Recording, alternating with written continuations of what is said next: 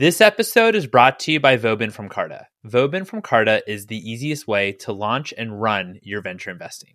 They offer SPVs and fund vehicles for GPs at all stages of the journey, from your first syndicate to operating a multi million dollar venture fund. If you're interested in investing in startups, stick around after the episode where I chat with Gabriel Shin from the Vauban from Carta team, who shares his perspective and tips about how to start investing and how Vauban from Carta can get you set up. The link to Vauban from Carta's website is in the show notes.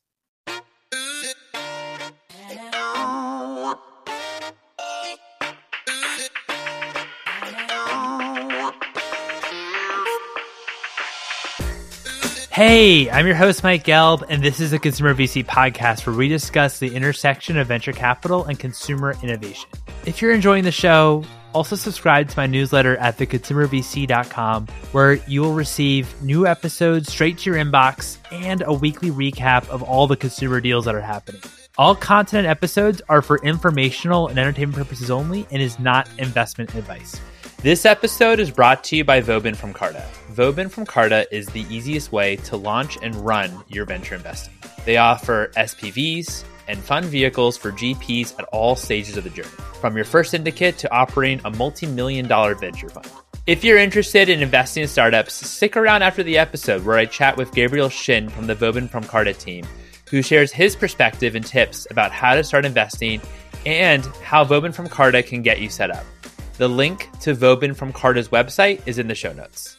Our guest today is Mike Ghaffary, general partner at Canvas Ventures. Mike is the first third time guest on the show. In the first episode, we spoke about how to invest in marketplaces. The last episode I had with Mike, we spoke about what's the next consumer platform after the iPhone. But funnily enough, we didn't mention AI. And so we thought, considering everything that's happening in AI, we need to revisit this question and discuss the opportunity in AI from a consumer technology lens. Without further ado, here's Mike.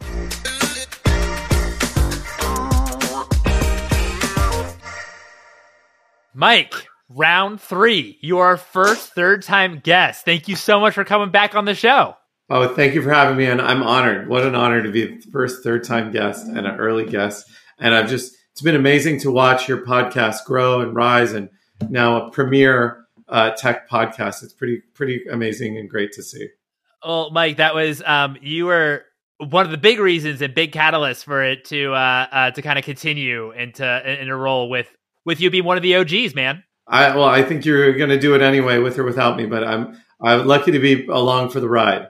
Yeah, really excited to kind of diving in on generative AI. I guess before we get started, I think we both want to do like a huge shout out to James Currier um, at at NFX. Um, so he was kind of what sparked this episode as well. Um, he was yeah. generative generative AI I, I, I brought up in that conversation, our previous conversation about what's kind of the next thing after the iPhone, and and and so uh, and so yeah, big shout out to James. They, kind of spurring this um, without the intention to. So uh, so yeah. Yeah, that was fun. I was listening to that episode because uh, I just thought, hey, James is on. I want to hear what he's saying. He's always great. I want to hear. And then uh, and and it was about AI, and I thought this is super interesting. I want to listen to it.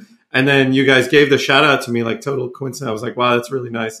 Um, and and then that led to you and I catching up and all of this. So this is great. Totally, totally love it. In our last episode together, we broke down what are the different what are the different scenarios of the you know what's the next big thing consumer platform after the iPhone. We talked about like Web three, crypto, you know, the metaverse, AR, uh, VR, and then of course, like is like remote work. Could that be like a platform? Yeah. We didn't get into at all generative AI. I feel like generative AI was not nearly on the horizon uh, back then.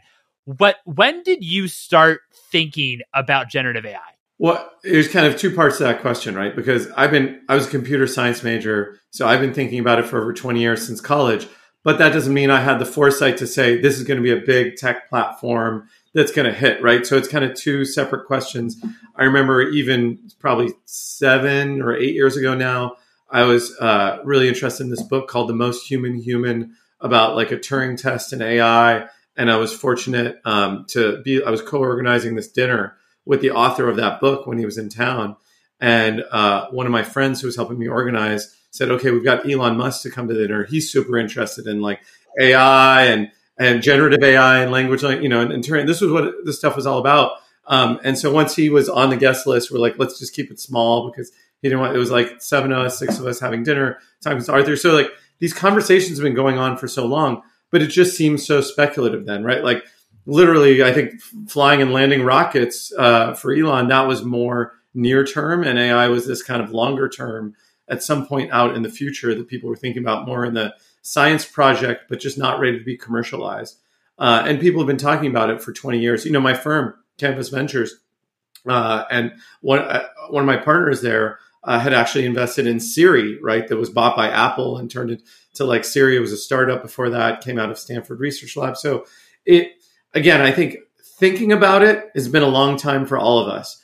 But I think embedded in your question, the second is really like when did we start thinking about it as this is going to be a consumer platform this year now, like investable that started. And I think there was a watershed moment around GPT-3. GPT-2 was a sign of it. DALL-E and DALL-E 2 were a sign of it. Like it started building. Um, and then GPT-3 came out and that was kind of this explosion too. And it really kind of opened everyone's eyes like, wow, the moment is here.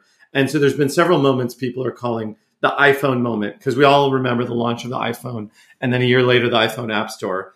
And everyone's getting some some of those vibes now, and it, has got everybody excited. Um, you, the jury's still out. It's not clear that this is going to have the impact that the iPhone had on that kind of time scale. Um, in the long term, it probably will, but in you know in the next few years, uh, the history will still be written.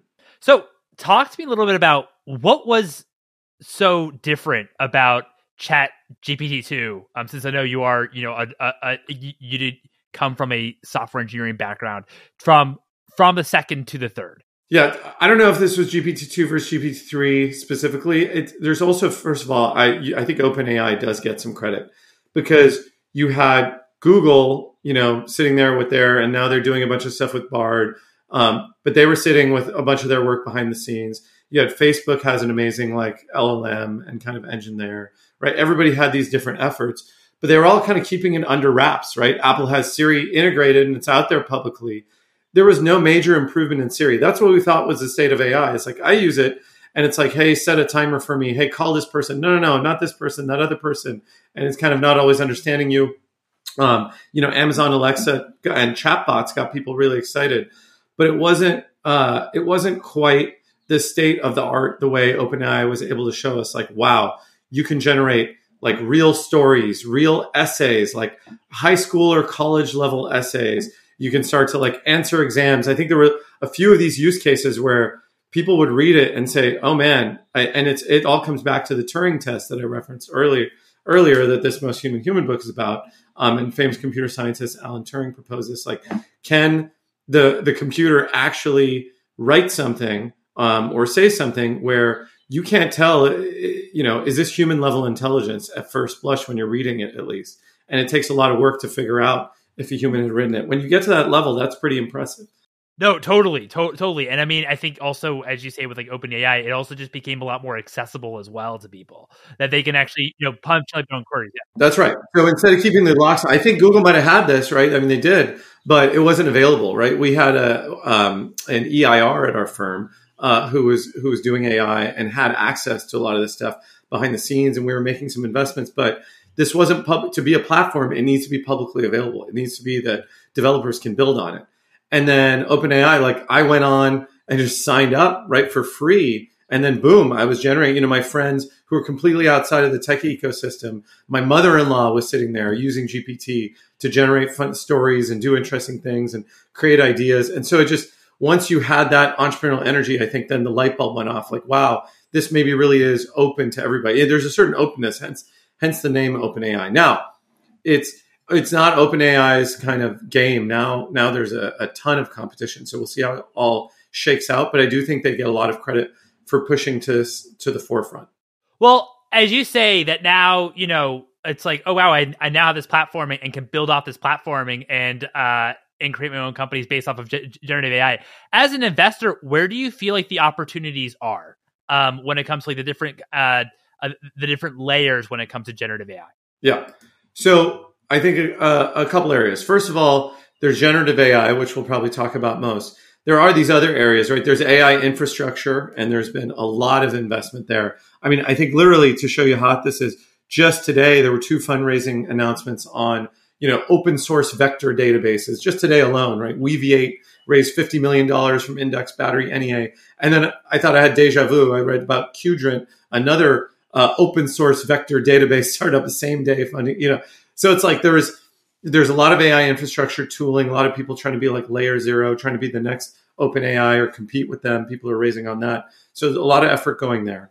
Um, but that's not necessarily consumer, although it might be someone trying to create a consumer platform. And OpenAI ultimately is consumer right now with, um, by some measures, unprecedented growth of getting to like 100 million people trying the product out. Uh, then you have, uh, you know, you mentioned James Currier uh, and his episode with you, where he talked a lot about analytical AI being another bucket outside of generative. And you know, I spoke with a lot of founders about that. Hey, what would you call the different categories? Um, there's a company, OfferFit.ai, where I'm on the board, and the founder George there, he calls it applied AI, maybe, but I think there's some similarities to analytical AI. But and sometimes that could be using an LLM, uh, you know, language model um, like like ChatGPT but sometimes it might be using you know another kind of area of ai and so for example in digital health right i have i was thinking about this. I have all this data of all these tests i've done all these cholesterol tests and blood tests and glucose tests and it's all unstructured it's all kind of a mess. I'd love for um, you know ai to go and kind of analyze that for me do something with it. That's kind of a consumer use case. Could be generative ai um, but it could also just be applying kind of the analytical aspect of ai there's also in kind of contract management. There's use cases there, a lot of B2B use cases. But I think we can spend a lot of today because I think what's got people most excited on the consumer side is really this generative AI use case. Um, and there are just tons of categories there. Um, we can talk, by the way, one more category we should talk about too that kind of hot off the presses of capturing people's imaginations, people think could be bigger than generative AI, AI agents, right?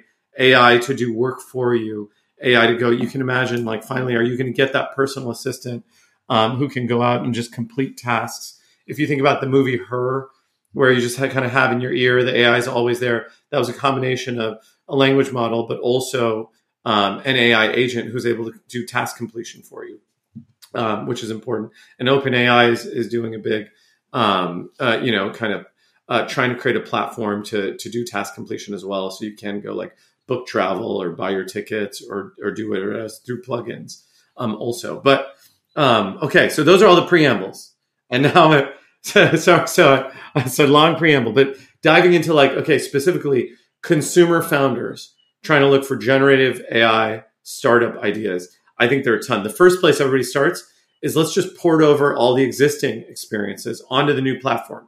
They did this with the web, they did this mobile. Like how will we search with AI, right? Displacing Google. And everyone's saying, okay, like what are the new search? There's Perplexity, AI, right? OpenAI, you know, people are kind of using also for it. Um, how will we shop with AI, right? Displacing Amazon and others, right? Like what's going to just think of these big categories of where online and mobile has captured lots of eyeballs and, and dollars, and that's all going to move. How will we connect socially with AI, right? Is Facebook at risk here? Are we going to now use AI to connect to each other socially in new ways? Facebook, LinkedIn. How will we do photos with AI? So Instagram and others who are doing photos. How will we do news? Thinking about my, you know, former company, uh, Yelp, where I worked for many years. How will we do local? How will we find restaurants and places to shop and bars to go and electricians and roofers and doctors, dentists and lawyers, like all those services we need? How will AI impact that? Sometimes AI could actually do the service. Other times it might help us find the place or service. AI is not going to really become your restaurant, but it might help you find a great restaurant.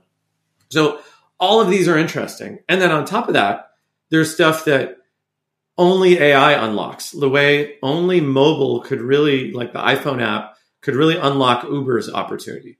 Uber was like the first time you could have a phone with GPS. It was always with you and it was a mini computer. And then all the drivers could have it. And you could displace taxis that way, right? You could change the whole taxi industry.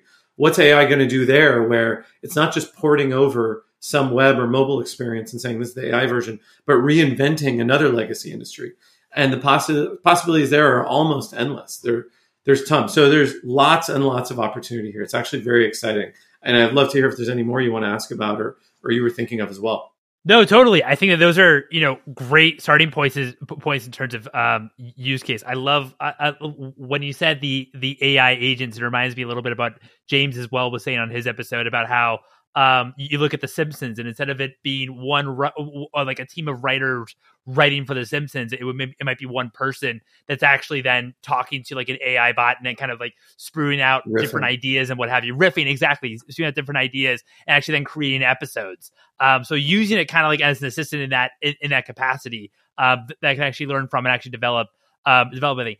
How um, one of the things too that that James um, talked about as well is that, that that we discussed is where is the oppor- will the incumbents take off uh, uh, take up most of the value or will it be the emerging companies? Like you mentioned for example yelp and, and in terms of how to do you think yelp and some of like the larger organizations in, into all these different kind of verticals that that you're talking about do you think that they're just going to um and not just because it is it, it is a huge undertaking don't get me wrong but are they going to come out with with incorporating generative ai um uh and or ai into their platforms, or do you see actually more so on the innovation side for for new startups taking that value?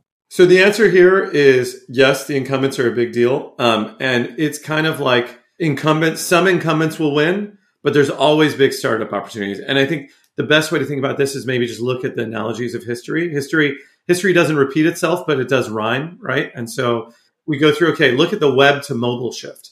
Actually, Web 2.0 companies in particular were very good at um, you know incumbents actually winning. They were still kind of startups and growing. So Yelp's a good example. Like Yelp started as a web company, right? It was on your laptop and the desktop web, but mobile was perfect for it. And Jeremy Stoppelman, the founder, to his credit, realized as soon as the iPhone came out, he said, "Oh my God, this is like the perfect platform for Yelp. Local and mobile are inherently linked. We need to go all in on this, right?" And bought it the day it came out. Built the iPhone app when it came out. I remember uh, you know, the the weekend when the final work was happening on the first Yelp iPhone app, the launch of the iPhone App Store, and Jeremy was like stressed out about it, working late on it, and uh, and the, like it. So it, you know, that's where incumbents and Google with search was able to. Now Google had to go to great lengths. Google had to acquire Android, do all these negotiations with Apple. Like Google was able to retain a search kind of lead um, on mobile, but that wasn't obvious, right? Like Apple could have put an upstart in there and displaced them or if it wasn't for Android, Google might not have default search on all those other firm on all those other phones. So, um, and then there's examples where incumbents get displaced all the time, right? So like uh, Instagram, right, is major social. What's like all these new social apps came out. Facebook bought a bunch of them, so that's another like through M and A they can kind of do stuff. So it it it's hard to say. I think you're going to see all there are all kinds of brand new companies um, that, and there are many mobile native companies that got built there are going to be AI native uh, companies that get built, and you can't rule out the incumbents. Incumbents will capture a lot of value. They're going to try their best. I will say the incumbents. It's interesting. Like when you talk about a company like Google or Microsoft is actually doing a great job right now of capturing a lot of that AI value, integrating it and getting it out there. But his, uh, like right now, these incumbents are getting more long in the tooth. They are these massive organizations. They're a lot older they feel a lot more like IBM was, you know, in those prior eras, or some of these older companies where they have less kind of founders and entrepreneurs maybe on the front lines, and that will make it harder for some of them. You've talked about a number of different use cases for um, for AI uh, pertaining to consumer. I'm sure you get pitched now a lot of of AI companies. Not to call out anybody, but what are maybe some of the use cases that you actually don't really think are much use cases at all? Well, high level, even before use cases, I think one kind of yellow to red flag is just huge amount of money raised, huge or, or raising, huge valuation pre-launch, you know, pre like we're just we have the idea, we have this, and we're such an amazing team, which they are. We're going to raise at this like massive valuation, and there's a Goldilocks amount. There are some teams that are really good that have made that work, but way more often than not, that's been, and if you look through the web boom and mobile, like you've seen this time and time again that sometimes you raise too much money and it's actually um, kind of uh, creates a failure case for the company because you start burning so much out of control and you don't have product uh, market fit. Necessity is the mother of invention, and like you need some creative constraints. Actually, sometimes um, it's helpful to have some cushion But if you're raising $100 million or $50 million and you really don't have much, that can sometimes kill the company. So I, that's always a little skeptical and that's tough. So I, you know, it's good to be disciplined, I think, as a founder. Um, and sometimes turn away big piles of cash, even if you can get it, until you think you can really put it to work or it makes sense for the company. Um, some of the use cases that are tough, uh, I would say uh, when I think people a lot. What I'm seeing a lot of is people taking existing pitches that wouldn't have been called AI before, and they just slap on like, "Hey, we're using AI." You see, you saw a lot of that with crypto too, like Web three. Right. We're doing an ICO, and so, like you said, I won't pick on any one company or whatever in particular, but it, it's a tough time too as a founder because I think everybody's got to think about your AI strategy, whether you're a startup, a public company, or something in between. It's kind of like when the web came out. Um, and, and we'll see if it's as successful as that. But you can't just say we haven't thought about it, we don't have a strategy. So you have to think about your strategy. But a lot of companies are also losing credibility by just slapping AI into the pitch, thinking that's going to like drum up VC interest. And I think if AI is really not at the core of what you do, it's good to be honest about that and just say, hey, we're this kind of company. And maybe you're going to come in at a more attractive valuation. There's still a big market need. And yeah, we might use some AI, but that's not the defining kind of nature of the company that makes a ton of sense. Like actually getting to the bottom of okay, there is maybe AI incorporated in your company, but but, but, but what but how is it actually beneficial? Just like saying, you know, previous yeah. in, maybe previously last year or two years ago, oh, we use blockchain technology. Well, do you actually need to use blockchain technology? You know what I mean? Because it seems like you're forcing the AI into the pitch. To your point, and it doesn't seem like you really need it in there. People kind of don't get it. Especially you're like, hey, we're just using some open source or off the shelf tools right? So we didn't develop any of the tech. We're not using it in any proprietary way. Then people say like, okay, that's great. They're using some new tool, but what, you know, are you really an AI first company? Totally, totally. Um, you know, and as I think about you know generative AI in like this period, you know, I was asked by um, another investor um, who I who, who has been on the show, love him, um, Daniel Galati, about what are some of like the consumer implications for uh, for for AI, and especially you might have, for example, synthetic podcasters or music that's you know AI generated or different art forms, and it kind of reminded me. I don't know if you remember this, but like back in 2012, 2013, when like the Tupac hologram was um, at Coachella. I totally remember um, this the watershed like, moment.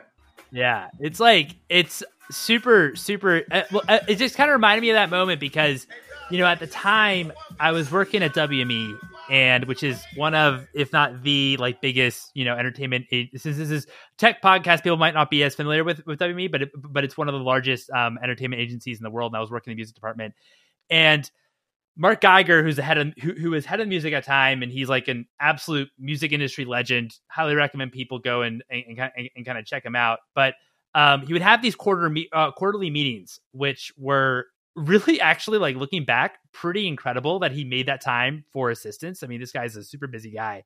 And one of the meetings like after it was right after coachella one of the assistants like asked the question i mean i was an assistant but, but one of my fellow assistants asked the question like hey how is this tupac hologram going to change music and live music? Like are we at a point where people are going to want holograms and people are no longer really going to value seeing actually like their favorite acts in person that holograms will kind of do the trick and that we're actually not going to see touring quite what it used to be. Um, is there already going to be like a, a technology component? And what mark said is that you know at the end of the day people love their stars. They want to see their favorite acts live in person. They don't I don't think at the end of the day they don't want to see like a hologram. It's a cool like novel type thing, but you know overall I don't think it's really going to impact. But I I I, bring this up because I was talking with Daniel and I thought about this how how it relates to podcasting, and it thought of me too. And maybe this is like the moment that we've had here. I wonder if you agree, maybe similar to the Tupac one, but the Joe Rogan Steve Jobs um uh podcast interview where it was you know generative AI Joe Rogan and Steve Jobs, kind of maybe similar to Tupac uh, in, in in the Tupac hologram. And will we actually see, um, you know, podcasting be disrupted, for example, with synthetic, uh, with AI uh, podcasters, or and I I'd, I'd love to ask you this question of how do you how do you think media in general do you think will change or won't change? Well, so first of all, by the way, this Tupac thing. So, a uh, Mark, uh, you know, your former uh, uh, coworker, he was right, right? Like it so far, at least, you know, since then, and that was a while ago, in the last decade, there wasn't this big boom of holographic concerts.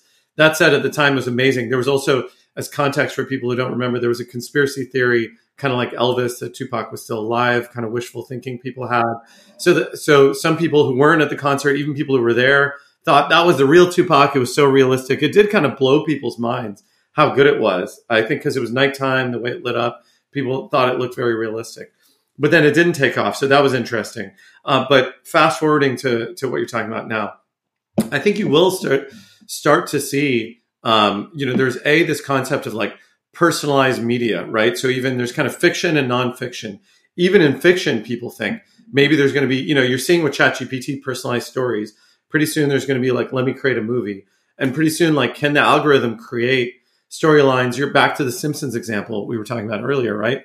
Can you get personalized Simpsons episodes or entire personalized shows or comedies? You know, I like some of these uh, political thrillers like the show Homeland, and there's a new one like uh, that I've been watching. Like it just finished. Can you generate like new shows on the fly for that? For me, is Netflix going to get into that? I mean, that's that's pretty out there. There's a ways, I think, a lot of work to get there. To go right, but much simpler. To your point, like for now, can you just get like a, a Q and A right going? where one or both parties are actually AI. The Joe Rogan example, it's like the person uh, answering the questions is AI. That's kind of like character.ai. We already actually have that, right? So do you start to see more of those? And then do you see the flip side? The question asker is AI, right? And then they're asking human questions.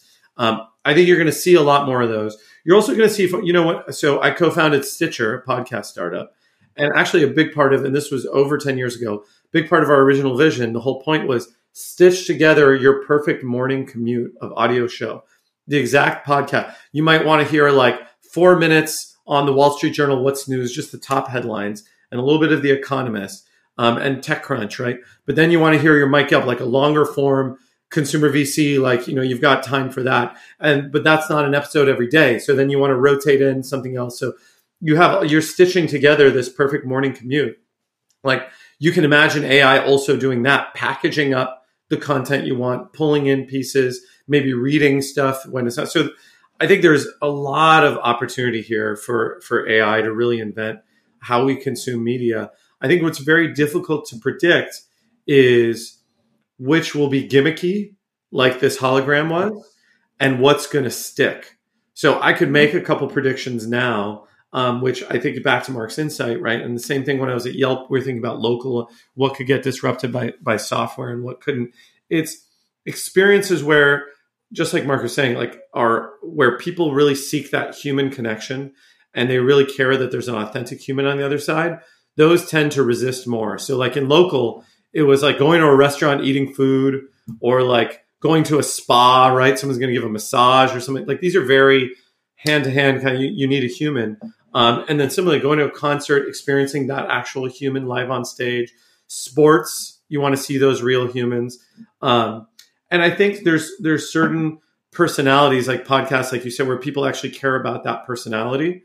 But if it's just information, Wall Street Journal, Economist type information, how much do you care about the personality? I don't know. I think, you know, the digital experience, I think you're right, right? Like if you're listening, how much how much if it's just news how much do you how much do you typically care about who's actually commentating versus not? And it it might be that you do care right? It's it's it's one of these more things you're asking yourself. I think in the terms of like thinking about like podcasting because it is like a digital experience right? It's not like an in-person experience. Like because i was i was asked like is are like the rich rolls the, the tim ferrisses of the world like of course like they're fine. But like the, i'm thinking about like the next tim ferrisses the next rich rolls.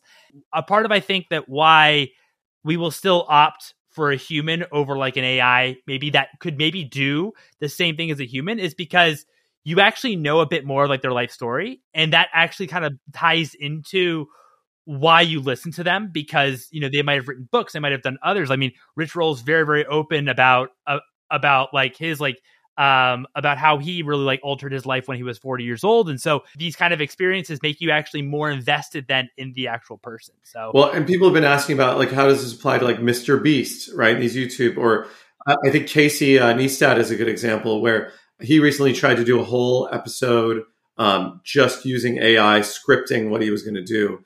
And then his thing was like, oh, this is the worst episode ever. um, of my you know of my show on YouTube and everything. But that you know it it's stuff people are there for these people's personality, like you said many times, um, and at the same time, I think they're not seeing how a different format might get really appealing. Um, and I could see, especially generationally, you could see younger people who just like auto generated videos. Maybe it's just they know it's avatars and animated characters and they lose connection that human. They're actually connected. There's could be a backstory to this fictional character. That's a reality. I think everyone, we all have to be humble about this. It's so early, right? Very few people can predict how all this stuff's going to play out. There's so much uncertainty in the system. Um, but it makes it a very fun time to be a founder and a very fun time to be an investor um, because now you get to or work at a startup or be involved in the ecosystem in any way, right? Because you get to be on the ground level, even though there's all this uncertainty how it's going to shake out.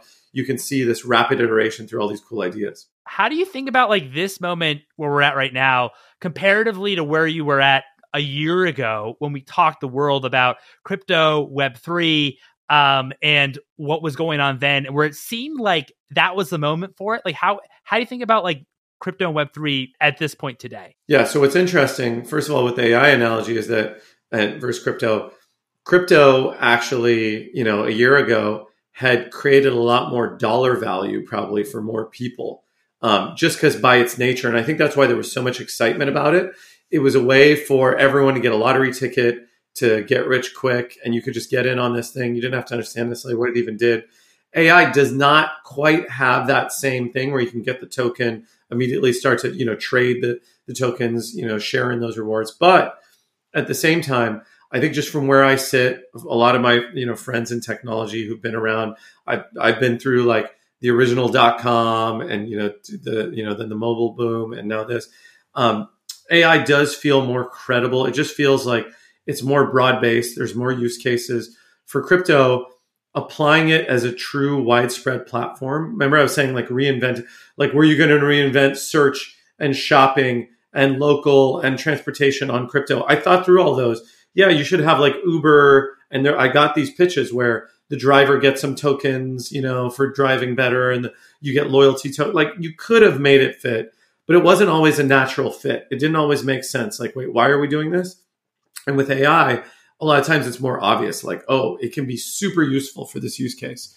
Um, so it, it does seem like a more broad based platform. It does seem like it's having its moment. I think crypto, the moment has really passed. I think there's going to be some diehard crypto loyalists who are going to stick with it and they're going to create value. There's going to be new, new innovation in Web3 certainly that's valuable. And the technology has already proved A, it's made a lot of people a lot of money, but B, uh, more importantly, it's it's made an impact that I think um, that we're seeing, uh, and and that's I don't want to go down too far down that tangent, but in terms of the entrepreneurial energy, in terms of you know founders, employees, people being excited to work on this stuff, funding, right?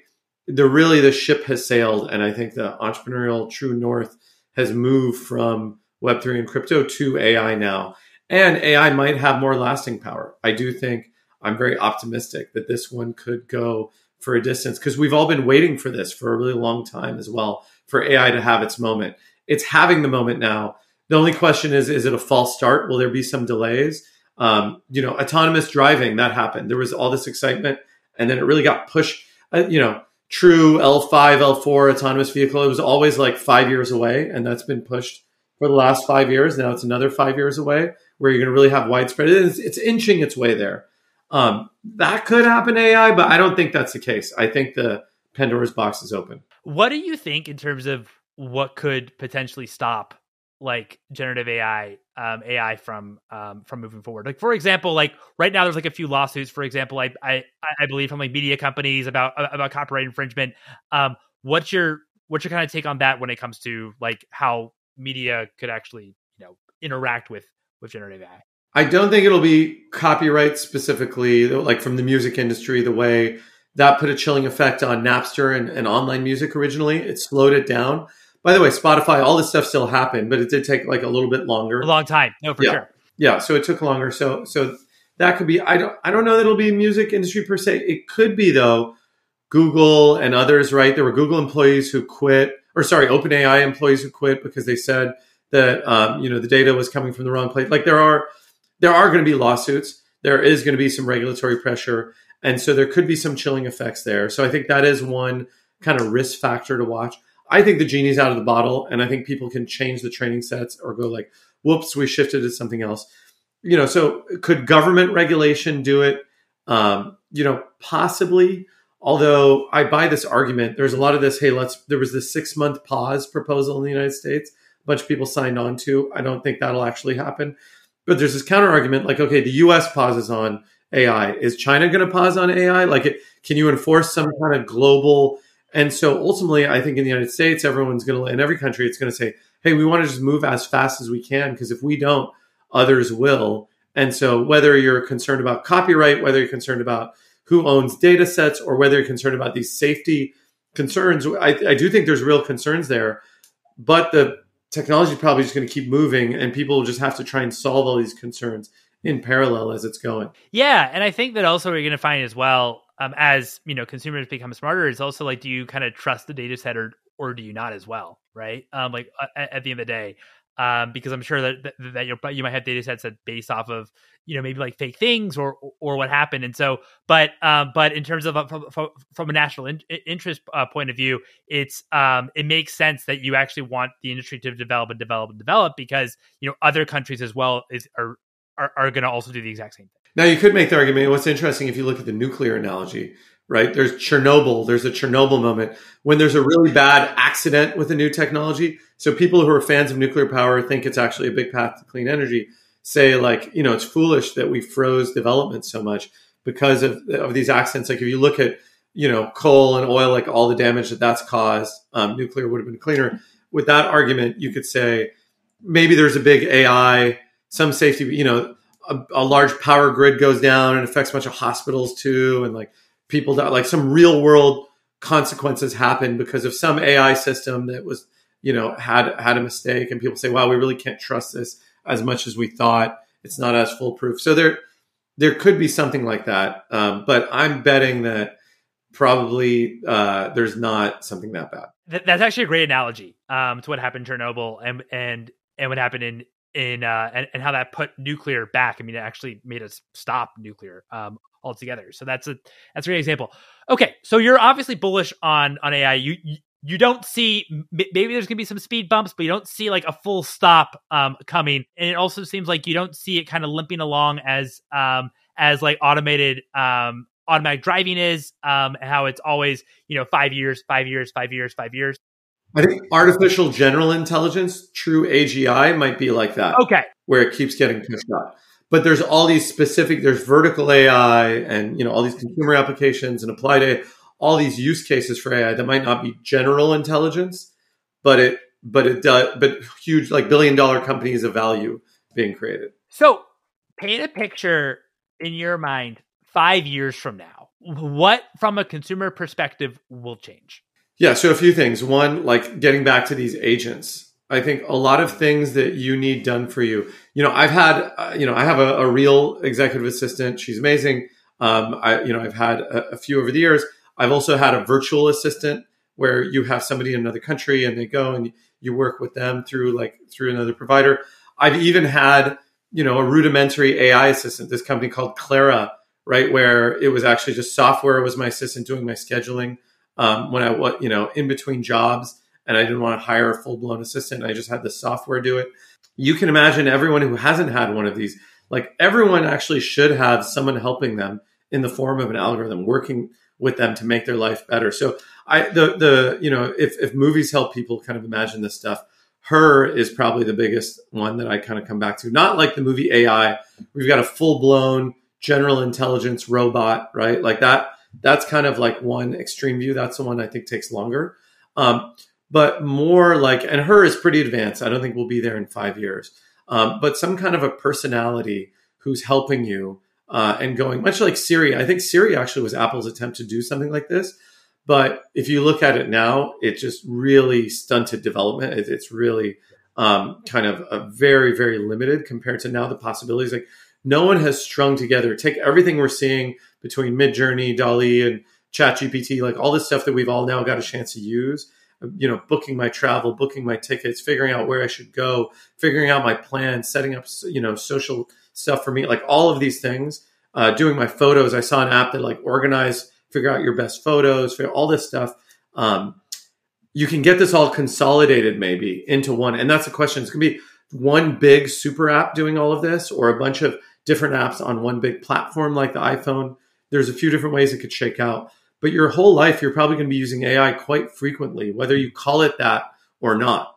Um, you know, one theory is that we just call AI like a few steps ahead in terms of sophistication of the technology and how smart it is. Um, and what we're now we might not call it AI anymore. It's just like table stakes. That's another theory. No, that's um uh no, I I really appreciate all these examples. Um and and, and again it, it goes back to your original point about um about having these AI agents that actually um, you know, could become your your your assistant or even collaborator, like it was in like her, for example, um, uh, and actually have just another person to or you know thing to engage with. So um, that that makes a lot of sense. I know I ask you this question I think every time. Do you happen to have a new one? And and since you do have books in the back, um, and back of you, what are you currently reading?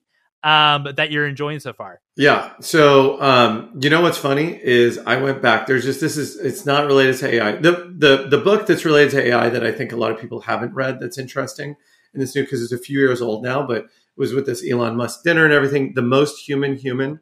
I believe the author is Brian Christian. That's a really good one on AI. That's just I think really interesting to to look at. Um, the book that I actually just started doing as an audiobook on a road trip with my family, with the kids, actually. We went to Disneyland and we listened to this book, Disney War. And that's just like a fun one. That's one of my favorite. It reads like fiction. It's so interesting and so well researched, but it's all nonfiction because it's amazing journalists who who did all this research. And it's the story of especially when Michael Eisner was CEO of Disney and all the you know ups and downs, but goes from the very beginning. Super fascinating. Um, so if you like Disney at all or or you you know it's it's almost like The Wire, the way that journalist researched Baltimore. So, but for Disney and Disney's history. I, anyway, that's awesome. I will. The Wire meets Disney is an interesting combination. Yeah, exactly, exactly. Um, i am all for it. Um, we'll definitely add that to the list. Um, Mike, thank you again so much for your time. This was a lot of fun. Awesome. Thank you. Always a pleasure. And there you have it. It was such a pleasure chatting with Mike. Mike, thanks again so much for coming on the show. Highly recommend following him at New Mike on Twitter. Gabriel, thank you for joining me today. How are you? Yeah, really great. Uh, thanks for having me, Mike. No, it's a really, really appreciate it. So, when we're talking about like SPVs, um, which I know we just you know kind of went into what that actually means and and the in and outs of how that how that kind of works and that process. What's typically the the time frame for structuring one? Yeah, so if you use a traditional method, um, you know, going through a legal counsel and you know the various ancillary businesses, you know, you can look anywhere from a month to a couple months uh, to fun- fully structure. Uh, from our side, you know, to create an SPV takes less than 24 hours um, to go through the KYC process, less than 24 hours to deploy the capital. It's really as fast as your uh, investors deploying the capital into the SPV. Um, so overall, I would say you know it, it, can be as fast or slow as your you know slowest investor, but a t- typical average time frame can range from anywhere from one week to two weeks. Um, and what's beautiful about our platform is, you know, once you become a user into Vauban, you don't have to go through that KYC process more than once. So, uh, really expediting your second and third time deal, which is great. Are you also able to um, on Vauban? Are you uh, are you also able to see what other SPVs are on the platform, or or is that mostly private? Yeah, that's a great question. So with Vauban and Carta, you know, we very much um, respect the privacy of the private markets. Mm-hmm. Um, so we do not operate as a marketplace, uh, whereas some of our competitors might, um, predominantly because it does take a lot of time and effort to build those relationships, um, building trust with, you know, your network to invest in opportunities. It's an extremely, you know, time consuming task. Um, to build that trust and relationship. So for us, you know, it is your own private investor network. It is your own, you know, private uh, deal deal syndicate platform. Uh, so there isn't any, you know, marketplace where you know other investors will be soliciting your uh, your investor network. So it's very much private. If you are loving the show, I highly recommend checking out the newsletter at theconsumervc.com where you'll receive all new episodes straight to your inbox and a weekly recap of all the consumer deals that are happening. I'm also doing some more events, so you'll also be the first one to receive information about those.